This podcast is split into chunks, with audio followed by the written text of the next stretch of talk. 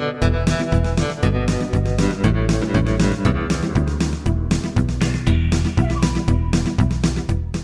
Ken Paxton comes to Trump's rescue, will Trump come to his? Welcome to the Texas Take, the number one political podcast in the great state. I'm Scott Braddock, editor at quorumreport.com, feeling just a little bit under the weather, Jeremy. I've got my um, I've got my Kleenex here. I've got my Chloraseptic. I've got cough drops with the kind that uh, have the uh, you know soothing uh, of the ah. nasal passages. You know, it's, it's got that uh, wonderful Halls relief. You see that? It's not a Uh-oh. commercial or anything. yeah. Joining me, and you know, I'm, and it's not, uh, you know, it's not a serious thing. I don't have a fever or anything. Not everything is coronavirus. Um, uh, Jeremy Wallace is at the Houston Chronicle, and he's going to have to carry the show today because I don't know if my voice is going to last. I'm going to do my best. All right. Um, where are we with coronavirus right now uh, in Texas? We're looking at the national headlines where uh, we do see that we could have shipments of the vaccine. You know, going out to people, starting to be distributed as soon as next week. I mean, they have really hit the gas uh, as far as the FDA getting the you know emergency use authorization and all of that. Um, with cases, hospitalizations, deaths in Texas what does it look like? You know, it, it, yeah, that vaccine can't get here fast enough. Uh, yeah. yeah. we're going to hit 24,000 deaths, you know, this weekend probably. Mm. Uh, you know, as of taping this, you know, today we're at 23,758 people who have died from COVID-19 in Texas. Mm-hmm. You know, you got to put that in perspective. That just since August, you know, August 12th, I was looking back. Uh, we've added you know 14,724 Texans who have died, uh, which is astounding. You know, I, I, can't even fathom what that looks like uh, in terms of number of deaths. But you see that happening. You know, obviously we've had that surge in El Paso that's kind of gotten a little bit better. Uh, but you know things are completely out of control in Amarillo, uh, Dallas, as we saw this week. Uh, you know, had to you know roll back you know restaurants and bar openings. Mm-hmm. Uh, Laredo, it's really bad. You know, Waco, it's bad. You know, it's like it just feels like every corner of the state right now. So uh, but the key number here for people to remember is that you know, you know we're, we're going to hit 24,000 people who have passed away from this.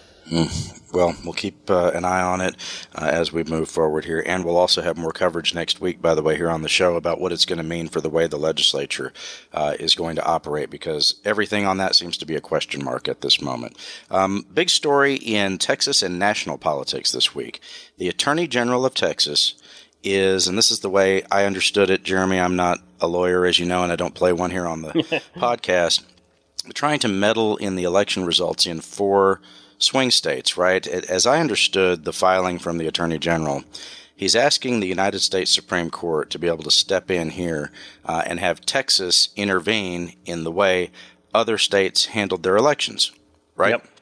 And a lot of this, all of it, uh, I guess, stems from the different changes that were being made in response to coronavirus as we were approaching election day, and different states were doing different things, uh, including Texas, by the way. The, yes. Um, you know, he's not suing uh, Texas, obviously, but we did have our governor making changes to the way that people could vote, including an extra week of early voting. And I actually saw some conservative critics uh, of Governor Abbott wondering aloud whether or not Paxton had any issue with what Abbott did, because that seems to be the argument here that states yep. made quick changes and that they were not allowed to do that. This has been called the big one by the president. You know, they've had all of these legal challenges. How many legal challenges are there? Are you able to keep up with it? I totally lost track a long time ago. When they right. were eh, eh, were like you know, one for 12, I kind of lost track of it. I have no yeah. idea where that, they might be like one for 50 right now, for all as I know. It was not going well, but the president said that this is, quote, the big one. And we now have, I think we're up to more than 100 Republican members of the U.S. House who are supporting this, notably uh, not some from Texas, including Chip Roy. Uh, Roy, who used to uh, work, uh, you know, in that whole uh, Paxton Ted Cruz circle, uh, you know, as one of their staffers, says this is a dangerous threat to federalism. There's also been some speculation because Paxton has his own legal problems, his own legal challenges. He's been under indictment for securities fraud uh, allegations uh, for going on six years now. And more recently, as we reported, uh, you know, here on the show and at quorumreport.com, HoustonChronicle.com, Paxton is also now accused of uh, corruption, bribery, and other potential crimes by members of his uh, top staff, some folks who actually left the office uh, just recently after making those allegations. So, there are those who wonder is Paxton trying to curry favor with President Trump in case he ends up, uh, you know, convicted of federal crimes? Could he get a pardon? Um, what was it that Erick Erickson said about this, by the way, the, the conservative commentator who was not impressed with Paxton's lawsuit? Yeah, this isn't just Democrats that are having a problem with his lawsuit, obviously. Yeah. Uh, but you know, Erick Erickson, who's a longtime conservative commentator out of Georgia, mm-hmm. you've probably seen him on CNN, and you know he's had a radio show. He has blogs out there. He's the guy who sure. created Red State. Uh, well, anyhow, it's like yeah, he says uh, you know about Paxton's lawsuit. He said his lawsuit is just more performative leg humping by someone desperate to curry favor wow. with President Trump. You know that uh, uh, again. This is a conservative. This is not right. like your bomb throwing, you know, lefty, you know, attorney general from like New York or something. Right, and I don't think it's so much um, as it is with other politicians like Ted Cruz, who finds himself in the middle of this. Apparently, President Trump asked Cruz if he would represent the president if this goes before the Supreme Court. We don't know if the court's going to even hear this. Most legal experts have said that they would not. Um, but because of the political reality and legal reality for Paxton, I get right back to this question. Is he doing this because he thinks he might need relief in the form of a pardon from President Trump? Well, check this out uh, from John Engel, uh, his report at KXAN Television here in Austin. How can anybody trust those elections for now or ever? Texas Attorney General Ken Paxton, a loyal ally of President Trump, was indicted five years ago on felony securities fraud charges. And in October, several former aides to Paxton accused him of bribery and misusing his office to benefit a wealthy Austin donor. Some filed whistleblower complaints after they were fired for raising these concerns. But Paxton says there's been no talk of a pardon from the White House. I've had no discussions with anything about anything like that. All right, so at least he felt the need to weigh in on that question. Uh, Democrats are similarly unimpressed with this. This is Pennsylvania Lieutenant Governor John Fetterman. Remember, Fetterman was also the one who took issue with the lieutenant governor here, yep. Dan Patrick, about uh, whether there was any voter fraud uh, in Pennsylvania and other states. Well, Fetterman says he's not worried at all about what Paxton is trying to do. No, I, I don't have any concerns whatsoever. I mean, let's let's be honest. This this is all just an arms race among Republicans to see who can simp harder for the president. I don't take any of this seriously. I'm going to let the listeners Google the term simp. All right. they, they, he said, who, who, which of these folks can simp harder for President Trump? Um, another Democrat, the Attorney General of Michigan, Dana Nessel, had maybe some even stronger words for Paxton and what he's trying to do? I've never seen anything like this. I don't know that I've talked to anyone who has seen anything like this before. It is so incredibly outrageous. And I will say this uh, directly to uh, General Paxton, if he's watching. You know who voted for you in Michigan, General Paxton? No one. Literally no one. Uh, so stay in your lane and, you know, stick to trying to disenfranchise voters in your own state. Don't come to mine. Uh, those are Democrats. I yep. expect those comments from them. I was a little more surprised by what you read there from Erick Erickson. Oh, listen to this. What does our senior GOP senator from Texas think about it? About the suit uh, itself, and what does he think about Senator Cruz possibly representing President Trump in this case to try to overturn the election results? Well, if the if uh, if the if the Supreme Court grants a review of the of the petition that has been filed, uh, I can't think of a better advocate than uh, Senator Cruz. As you know, he's he's got uh, great experience arguing cases before the Supreme Court of the United States. He's a former Solicitor General of Texas, and uh, that's just on top of his uh, private sector career after he clerked for uh, William Rehnquist on the Supreme Court. Okay, but what about this lawsuit itself? I saw a summary of the complaint, and I'm skeptical of its chances for success.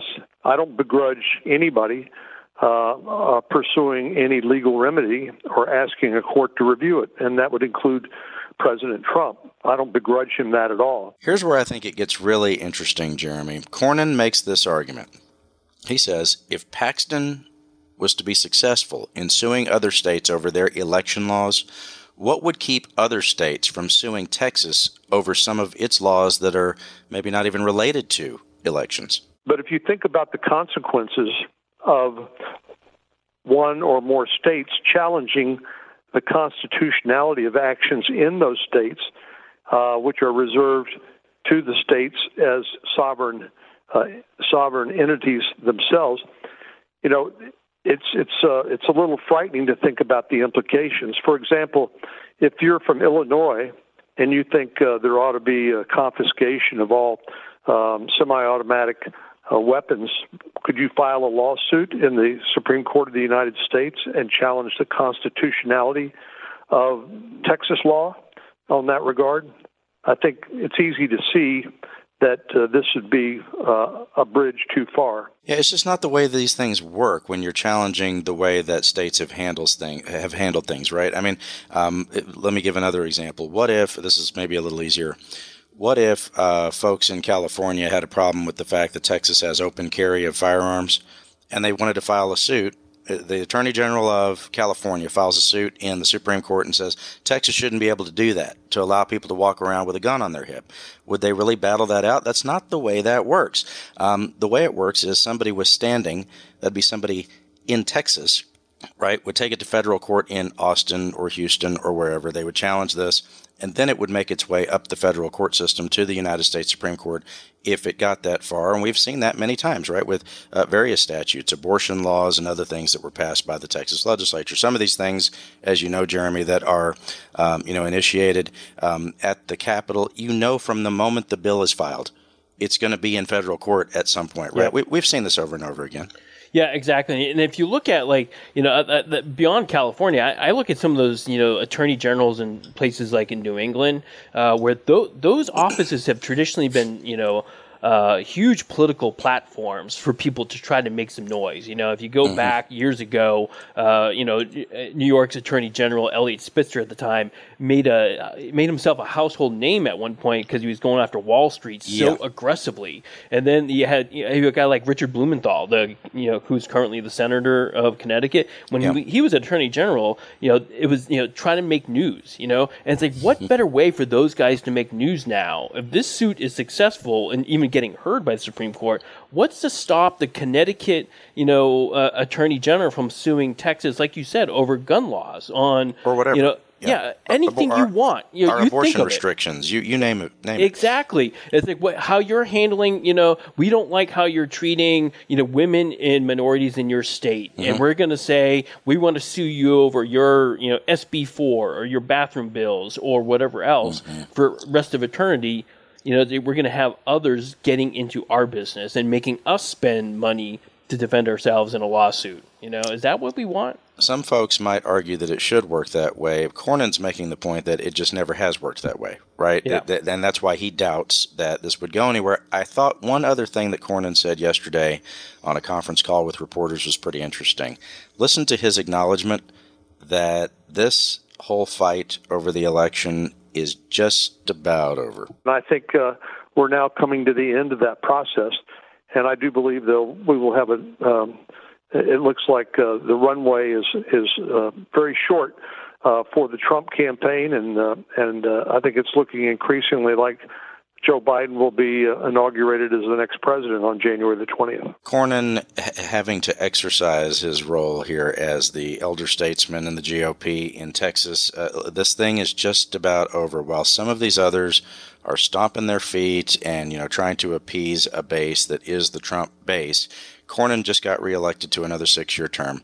Um, you know, he's going to be around. Uh, President Trump is not going to be in Washington. Uh, President Trump, as we mentioned previously, has already talked about maybe running again for president four years from now. That in itself is sort of an acknowledgement that he lost and that Biden is the president elect and he's going to take office uh, in January. Um, there was uh, a really interesting speech that you pointed out um, on your Twitter feed from uh, Will Hurd uh, the retiring congressman, who I think is also wanting to be seen as one of these sort of uh, statesmen uh, in the Republican Party, calling for bipartisanship. Uh, it was his farewell address, a five minute little speech uh, that you linked to there on C SPAN. you watch C SPAN for fun, don't you? Oh, I, I love it. You can't get enough. You can't get just- enough of it. It's complete unfiltered speeches. Like you don't have to like you know have any CNN or Fox News guy Right. Mm-hmm. telling you what you're about to hear. You just turn it on, and there's Will Hurd saying blank. Yes, Hurd talked about some of his legislative accomplishments during his time in office and about working across the aisle. And he said this right here was his bottom line. Don't treat bipartisanship like a four letter word. The only way big things have ever been done in this country is by doing them together. What else was he saying there in that speech, Jeremy, as he talked to his colleagues, Republicans and Democrats alike?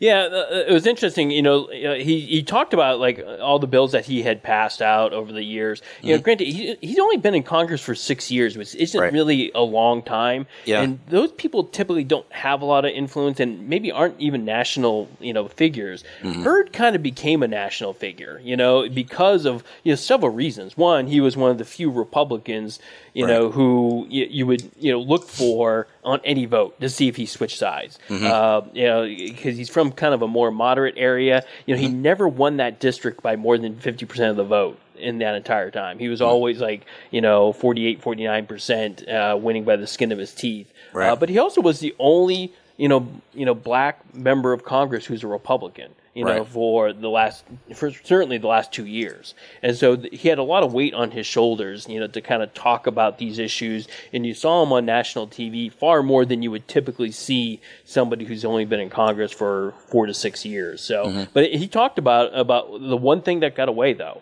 you know, which is immigration reform. You know, Yeah. dealing with the dreamers. You know, the, the you know, remember Will Hurd's congressional district stretches from San Antonio to El Paso. Mm-hmm. It has about 800 miles of border in it, and so if there's one, you know, he's the only Republican who represents any portion of the U.S. border with Mexico right, Right, now. and I, and I think he's uh, that district. uh, Correct me if I'm wrong, but uh, is representative of the largest section of border with Mexico. Is You that betcha. correct? Yeah, you, Yeah. You, you're Mhm. correct. Yeah. Yeah. Well, uh, you know, I I was aware of what he had been frustrated about with the deferred action for childhood arrivals, and he was trying to come up with some legislative fix for that. And of course, it's something that's supported by Democrats and Republicans alike. It's one of those things that can't make its way through the legislative process, but if you poll it among Americans, I mean, it's you know, it would win in a landslide, right? Yeah. It's it's one of those things. Eighty percent or more say that those young immigrants who were brought here, you know, quote, through no fault of their own, is the cliche that people always say. We really are talking about people who were, in a lot of cases, brought here just as infants, Yep. um, and so they really had no say, and and they don't know anything. Most most of them don't know anything about their country of origin. Most of them have spoken English for most of their lives, and all of that.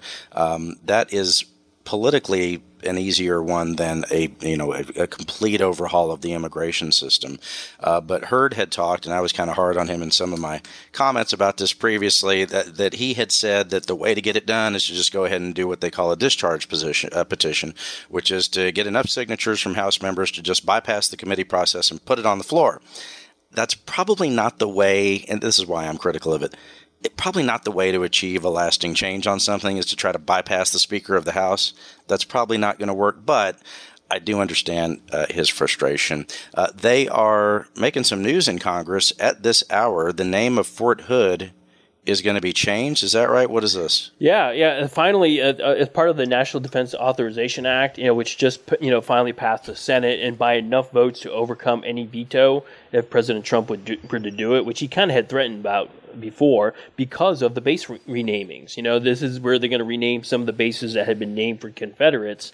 Uh, you know. And, and, and Fort Hood is one of them. You know, Fort Hood, you know, is named for you know a, a guy from Kentucky uh, who ended up living out his life in Louisiana. So there's very little interaction with Texas. He's not even considered a very successful uh, general, you know, when he was in you know, the military. So it's always been kind of a weird puzzlement that he kind of represents, you know, one of the biggest military complexes in not just Texas but in the nation. And so you know, look for Fort Hood to change out. Uh, and you know, it's also interesting that you know, out of that bill, you know, the you know troops are going to get pay raise, three percent pay increase. And it was also the last defense authorization bill from Mac Thornberry. For those of y'all who you know cover or follow Texas politics, you know, you know he's been a staple in military issues for 25 years and really kind of gave Texas huge input on the biggest issues of the day when it came to the military. It'll be interesting to see who kind of fills that role with him gone. And it's like we don't have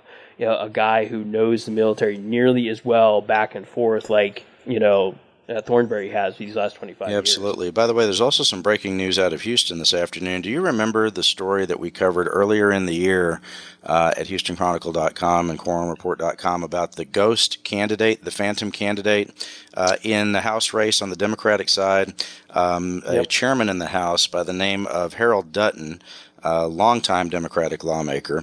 He did secure reelection, but not before he had to go through a runoff. And as you remember, there were these allegations that the third candidate in the race who forced the runoff between Dutton and this other guy, Jerry Davis, who was a city councilman, uh, that that third candidate was not a real person.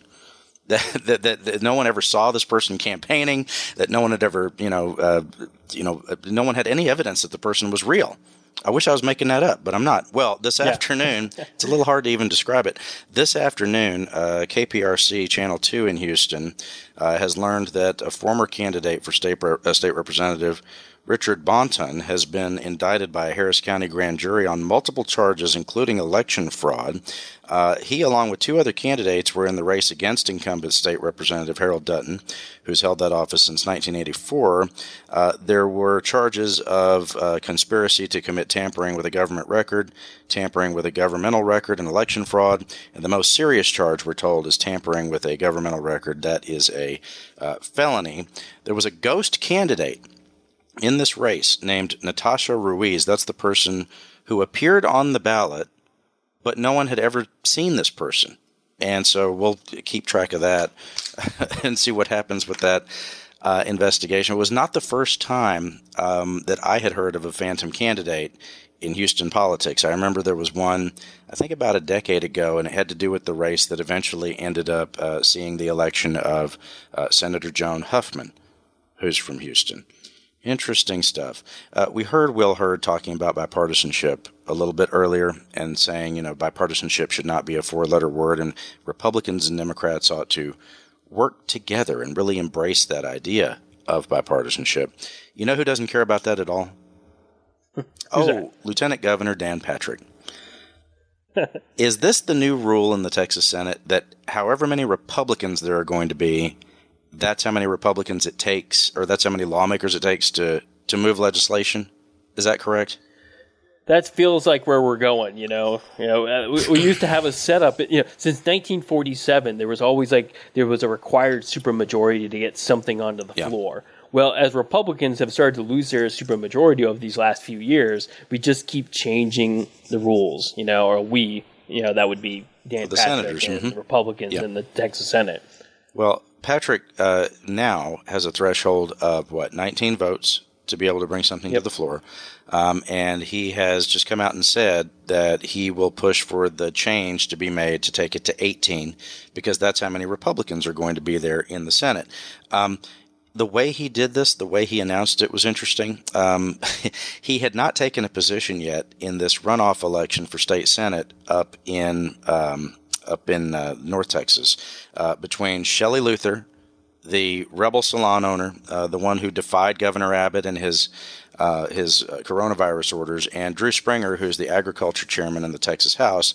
They are in, and you've seen the reports on this, Jeremy, a very heated runoff. I mean, there is a new accusation between the two of them every day, it seems, uh, with Springer saying that, you know, she's uh, hosting super spreader events, uh, that she's going around spreading the coronavirus to people. Uh, she and her campaign are now saying that he is uh, guilty of abusing his office uh, because he didn't want to, and he's violating some election rules, ethics rules, because he was going to do something for a constituent. And then he, this was the allegation that he was going to do something for a constituent and then um, and then he found out that this constituent had endorsed Shelley Luther for the Senate seat, and so then he said he wouldn't do whatever it was, you know, that he was going to help the constituent with. They said you can't do that. Okay, so we'll we'll see what um, what shakes out on all of that. One thing to know, one thing to keep in mind when these elections get really ugly, and this is the way I approach it, especially in the last couple of weeks of an election, everything is taken with a big grain of salt what's being said between the candidates, especially, especially when there are a bunch of nasty accusations. We'll see what happens. Um, but Dan Patrick, instead of coming out and endorsing one of those two, because who knows how it's going to work out, you know, Patrick's not sure. You know, it's going to be Luther. Is it going to be uh, Springer? Um, Patrick, instead of endorsing, he called on them to endorse the change that he wants to make in the Texas Senate of taking it from 19 votes to 18 votes, which they, of course, they both did. And Jeremy, of course, in Dan Patrick's Senate, that would be the only thing, or at least the most important thing to him, that would be, uh, you know, a, a, priority moving forward because he wants to be able to move legislation. You know, the Texas Senate and the way it operates, what you mentioned, the two thirds majority that used to be required before 2015, um, that was what made it um, a deliberative body that is unlike the House of Representatives. That is, because in the House, and this is the way it's supposed to work in Washington and uh, and in Austin. It's the House is supposed to be, you know, more like the boiling pot of the water. You know, the ideas are flowing, and it only takes a simple majority to pass things, unless you're talking about a constitutional amendment. The Senate is supposed to be, you know, like the saucer that cools things down. This is the way that the dean of the Senate, uh, John Whitmire, always talked about it uh, before 2015 when they had the two thirds rule, and then they took it down to three fifths which is also the threshold in Washington, which works so well right? They, they, no problems in Washington. Um, so they took no. it. they took it to three fifths in, in the Texas Senate, um, uh, but it's still even at three fifths, it causes them to slow down a little bit on some of these pieces of legislation. And as Whitmire had said over and over again, there's no piece of legislation that's perfect. You can always improve upon it and what these greater thresholds for passage of legislation, what it actually does is see, there are conservative activists who will say that this is just a roadblock for passing conservative legislation. The intent of it is not to block any certain ideology in what they're trying to do. The intent of it is to make the senators actually talk to each other and come to some consensus before they just go on and pass something, right? And that's yeah, and that's the that's key. a very yeah, that's the big point right there. It's like trying to get them to kind of work with one another. You know, that, that's kind of like you know the whole Texas thing. You know, you, you go back to our founding. We've been you know, we're just naturally distrustful of government and businesses, big anything big. You know, Texans you know have a healthy skepticism mm-hmm. of right. You know, so in this case, it forces you know the legislature you know to slow down what's going to get passed mm-hmm. through. Right. You know, it's like make sure there's enough checks and balances that if you want to pass something, it better be something most people agree yep. with. But it, but you know what, what was happening with the way the Democrats had just picked up another seat. They picked up 3 mm-hmm. now since 2018, and so they had enough votes. You know, or they currently still yep. do. You know, until the rule is changed, they have enough votes technically to stop another bathroom bill or to stop uh, another SB4, the uh, the Show Me Your Papers Correct. law that mm-hmm. you know Democrats you know you know, you know hated. Uh, there are all kinds of issues that they could slow down or stop or keep from getting to the floor, and that's bad news for Dan Patrick and the Republicans who feel like they have a conservative mandate, you know, that they need to charge yeah. through before the state gets any tighter. You know, so it makes it, we could see this coming we just hadn't heard him say, mm. you know, flat out that when we get to the beginning of January, he's going to push to, you know, further make sure the Democrats cannot slow down their train. Yeah, and he had previously said that um, he would consider doing that, and then of course the election yeah. results uh, came out the way that they did. I would also say that it's not just about partisanship. Um, you know, the the fact is that you have certain pieces of legislation. I mean, take things like um, you know water issues and infrastructure yep. issues. There are certain things that uh, pit different parts of the state against each other. It might be Houston versus Dallas. It might be rural Texas versus urban Texas, uh, or you know attention with the uh, suburbs. It might be something about public education, um, and and uh, school vouchers uh, is one of those things that divides the urban and rural members, uh, as well as and and the suburban folks have their opinions about that as well. Um, so it's not always just you know conservative versus liberal or Republican versus Democratic, right? Um, it, it's that you have to have consensus not only on uh, those ideological fronts, but also on the different geographic areas of the state and the fact that they might want to weigh in on something um, and make sure that they're getting, uh, you know, their piece of the pie, uh, as it were, when it comes to legislating. One other nuance I would add to this is that even though there will be 18 Republicans in the Texas Senate, Patrick can't count on all of them all the time either right? He's got and and yep. on a host of issues. Again, it's not just conservative versus liberal. Um, you know, it, you may have somebody from the Panhandle who doesn't agree with what folks in Houston and Dallas and uh, Austin want to do. Uh, that's just one example. Um, but I think that the lieutenant governor, and you were picking up on this, the lieutenant governor also gave himself one more little insurance policy to go along with this as well, which is he elevated. Uh, one uh, key Democratic ally to a key position. That's the vice chairmanship of the Senate Finance Committee. It's hard to overstate how important it is to be on Senate Finance and, and to be leading Senate Finance. They are the ones who write the budget for the state of Texas. It's a quarter trillion dollar document written over a 24 month horizon. It's the priorities of the state. You know, it's um, whatever programs you want to see funded. Uh, it might be things that are specific to your district. Uh, Eddie Lucio Jr., the senator from uh, South Texas, uh, was put in that vice chairmanship.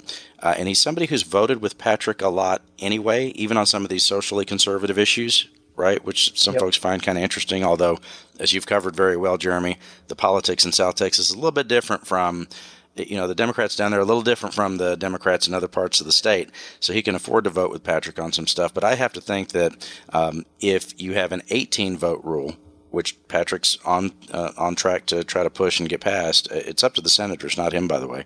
Um, but if he gets the 18 vote rule, plus he's got that one more little insurance policy, having Eddie Lucio in a key position.